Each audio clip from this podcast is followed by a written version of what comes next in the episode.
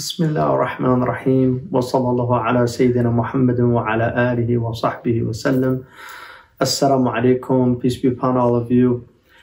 I extend on behalf of the entire Zaytuna College just a warm uh, salam to all of our supporters, to people out there. Also, congratulations on the coming of Ramadan. The Prophet ﷺ used to congratulate the Sahaba Tahniya for the onset of Ramadan and would remind the companions, and obviously this is a reminder to all of us, that Ramadan is a time when Futihat Abwab rahma, the doors of mercy are open, and he said, Ghulliqat Abwab Nar, the doors of the fire are closed, Wasufidat shayatin, and the demons, those demonic forces are locked up. So this is an extraordinarily blessed time.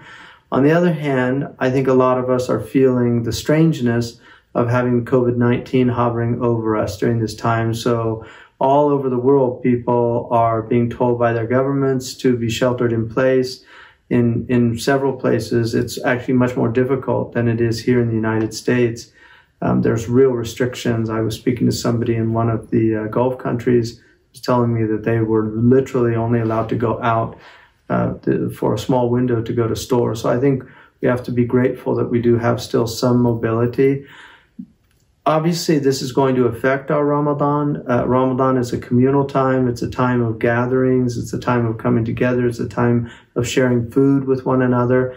That is not going to be the case this Ramadan for most of us, which means that we have to find other ways of, of sharing. One of the most important things I think we can do is focus on our families. Uh, many of us are blessed to have families and in, in those cases, it's very important that we just recognize this is a blessed time to really reconnect with our families, with our children. Alhamdulillah, uh, Ramadan does not change. Uh, nobody can change time. And so suhoor is suhoor, iftar is iftar. And uh, we can always pray. In, in our tradition, prayer, while it is communal, it's also solitary. And one of the most important prayers for spiritual development is the solitary prayers that we do, the sunan, which are outside of the communal prayer. These are extraordinarily important for the human development. And then again, Taraweeh, according to the Maliki school, is actually preferred in your house over doing it in the masjid as long as there's a group doing it in the masjid fulfilling the sunnah kifaya. So that's an important uh, point that Imam Malik anhu considered that better in the home. It's free from the possibility of riyah or the hidden shirk. So that's something for people to contemplate. Obviously, in the Hanafi madhab, it's a sunnah mu'akkada, so it's very strong. And traditionally, the Hanafis have, have really been the ones that is certainly in the United States that have had all the khatams. And may Allah reward them and the imams that have done that with all that sincerity.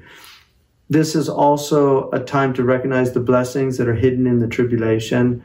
Um, we're, we, are seeing uh, clean air in many of our major cities. Los Angeles had some of the cleanest air it's ever had in recent history. And so uh, we can see also the rain that's come for those of us that are on the West Coast. There are blessings that come with these things. The Prophet ﷺ said that epidemics are a mercy for the believers. So I think it's important for us to see that we have a merciful Lord. There's been people that have been asking, is this a punishment? And if we use that word, I think we have to use it in the same way that we would punish our children for doing something wrong. God created us and Allah subhanahu wa ta'ala has sent guidance for humanity out of the love that he has for his creation. So I think it's important whenever there are these redressing of wrongs, and our planet certainly is filled with a lot of wrongs, that they're done really in hopes that we might return to God. There's a verse in Surah Al-Rum where Allah subhanahu wa ta'ala says, ظَهَرَ الْفَسَادُ فِي الْبَرِّ وَالْبَحْرِ بِمَا كَسَبْتَ أَيْدِي النَّاسِ You know, that corruption has manifested on the land and in the sea because of what our own hands have wrought.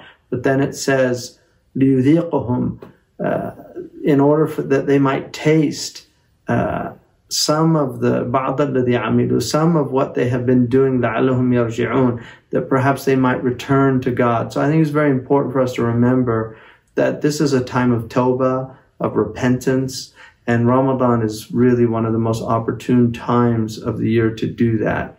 And so that's what we would all at Zaytuna encourage ourselves first and foremost, but then all of you to take this as a time of repentance.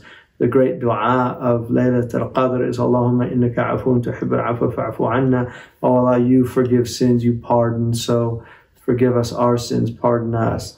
And so this is a time of maghfirah, of forgiveness, and certainly this uh, this virus has reminded us, one, of the temporality of our life on earth, that all of us every day are facing our mortality. The Prophet ﷺ said in a hadith that Imam Nawawi put as one of the foundational hadiths in our tradition that if you wake up in the morning, don't expect to go to sleep at night. And if you go to sleep at night, don't expect to wake, wake up in the morning. And I had a, a very interesting experience with Huston Smith, and a lot of people did not know that he actually prayed five times a day, um, that he had said his Shahada. And I, I, visited him when he was sick at the end of his life in, in, his bed, and he was really quite luminous. I mean, it was stunning there. And when I came in, he just he lit up and just said, "Your pecking, your timing is impeccable." And and then he said, you're visiting me on the last day of my life on earth. And I, I was pretty taken aback by that statement. And then the next day, I actually called to check up on Huston. I, I, I, thought that he might have died that day. And he hadn't, and he lived for a few weeks after that. But the great lesson that he taught me that day was that's exactly how we should live our lives. The gift of life is an immense gift, and we should treasure it. And, and not لا تلقوا بأيديكم إلى don't throw your lives to destruction لا تقتلوا أنفسكم don't kill yourselves we should really preserve to the best of our ability the gift of life but we should also know that it is a very fragile gift that uh, can be taken away from us at any time. And if we're believers the Prophet ﷺ said al-mautu tuhfat al-mu'min. Death is the great gift of the believer. One of the gifts of plagues and epidemics is that the Prophet ﷺ said that that uh, al-mat'un shaheed, that the one who dies in a plague or an epidemic is a martyr. And according to Ibn Hajar, who wrote a book called Al-Ma'un fi Fadl al-Ta'un, help in the virtues of plagues and epidemics. And in that book, he actually said that the one who dies in an epidemic is the only of the seven martyrs outside of the one defending their country, is the only martyr who's at the same level as the person who is um, defending the country. And so, especially for the doctors and the nurses and the physicians out there on the front lines of this battle, uh, I, I hope all of you are protected, but you should know that if you do succumb to this illness, it's a martyr's death and all your sins are forgiven. So that's that's something to take some solace in, uh, in, that case. Another thing that I think is is really important to remember is that Ramadan is a time of thinking about others. Um, hunger is one of the aspects of the month to think about the poor and the needy. So there's a lot of people that are going to be in greater need than uh, was expected because of this tribulation. There's a lot of Muslims doing food drives for people that need help, and and and so it's a time of giving. Zaytuna is your college. Many of you have been supporting over these years. I mean, I, have just been overwhelmed in seeing some of the support of people that 20 years uh, they have been continued giving first to the institute and now to the college. And so we're extremely grateful. We know that it's going to be a trying time for many people, and we hope that you're able to uh, continue to support. But if not, we completely understand that and would hope, inshallah, that Allah help you get back on your feet again uh, when this tribulation is over. And so I, I really hope that uh, you continue to uh, support the college. We sent out a, a flyer uh, for you, and then we have a little Ramadan reader um, here. uh, there's some wonderful uh, short articles by some of our faculty at Zaytuna, who we have some really excellent scholars there about the mercy, the forgiveness, and the emancipation, which is in a, a hadith that has some uh, uh, some weakness in it, but um, scholars have used it um, as as a, an important hadith in looking at the month. So even the whole month is mercy, the whole month is forgiveness, and the whole month, inshallah, will be an emancipation from the fire. So may Allah subhanahu wa ta'ala bless you all, protect you all in these trying times. Uh, inshallah, may you find uh, really peace and serenity in your homes. Uh, the home is a great gift from Allah. The Arabs call it the maskan, the place of sakina. So may Allah subhanahu wa ta'ala give you all sakina in your homes. Uh, may Allah subhanahu wa ta'ala make this a blessed Ramadan for you, a Ramadan of the Quran, a Ramadan of uh, prayers in the night. Uh, even though they're in your homes, remember that Imam Malik said the reward was greater than the one in the masjid. So may Allah subhanahu wa ta'ala, inshallah, keep all of your hearts connected uh, with those that you love and with your communities, even though your bodies are separate. Um, the hearts can still remain connected, inshallah. And we have this extraordinary gift of technology which enables us to reach out to people and to speak to people in great distances. Uh, and so those aspects are uh, blessings that we should really be aware of the fact that we can call people and that we can connect and we can uh, let people know that we're thinking about them, that we're praying for them. So there are many, many blessings in this tribulation. And certainly for me, one of the greatest that I've seen is just the extraordinary uh, quality of the air uh, that I've seen uh, going out and, and walking every day, and just really overwhelmed by how much pollution uh, that we don't really think about that's incremental. And people now are seeing mountains that they haven't seen before because the pollution's clearing up in many places. Certainly, the animals seem to be overjoyed. Um, we saw a murmuration outside of the house that I've never seen before. And and my brother noted that he, he thought that the birds seemed like they were cheeping, chirping louder uh, than normal. So I think um, even though this is a great difficulty for us, many of us have been a great difficulty for the animal kingdom, and I think some of them are actually relieved. Uh, and in fact, some people have made the argument that this is actually the animal's revenge on us for um, for not being good stewards of the earth. And so it's very important that we recollect and, and, and remind ourselves that God put us here as caretakers, not as overlords. We are caretakers of this place.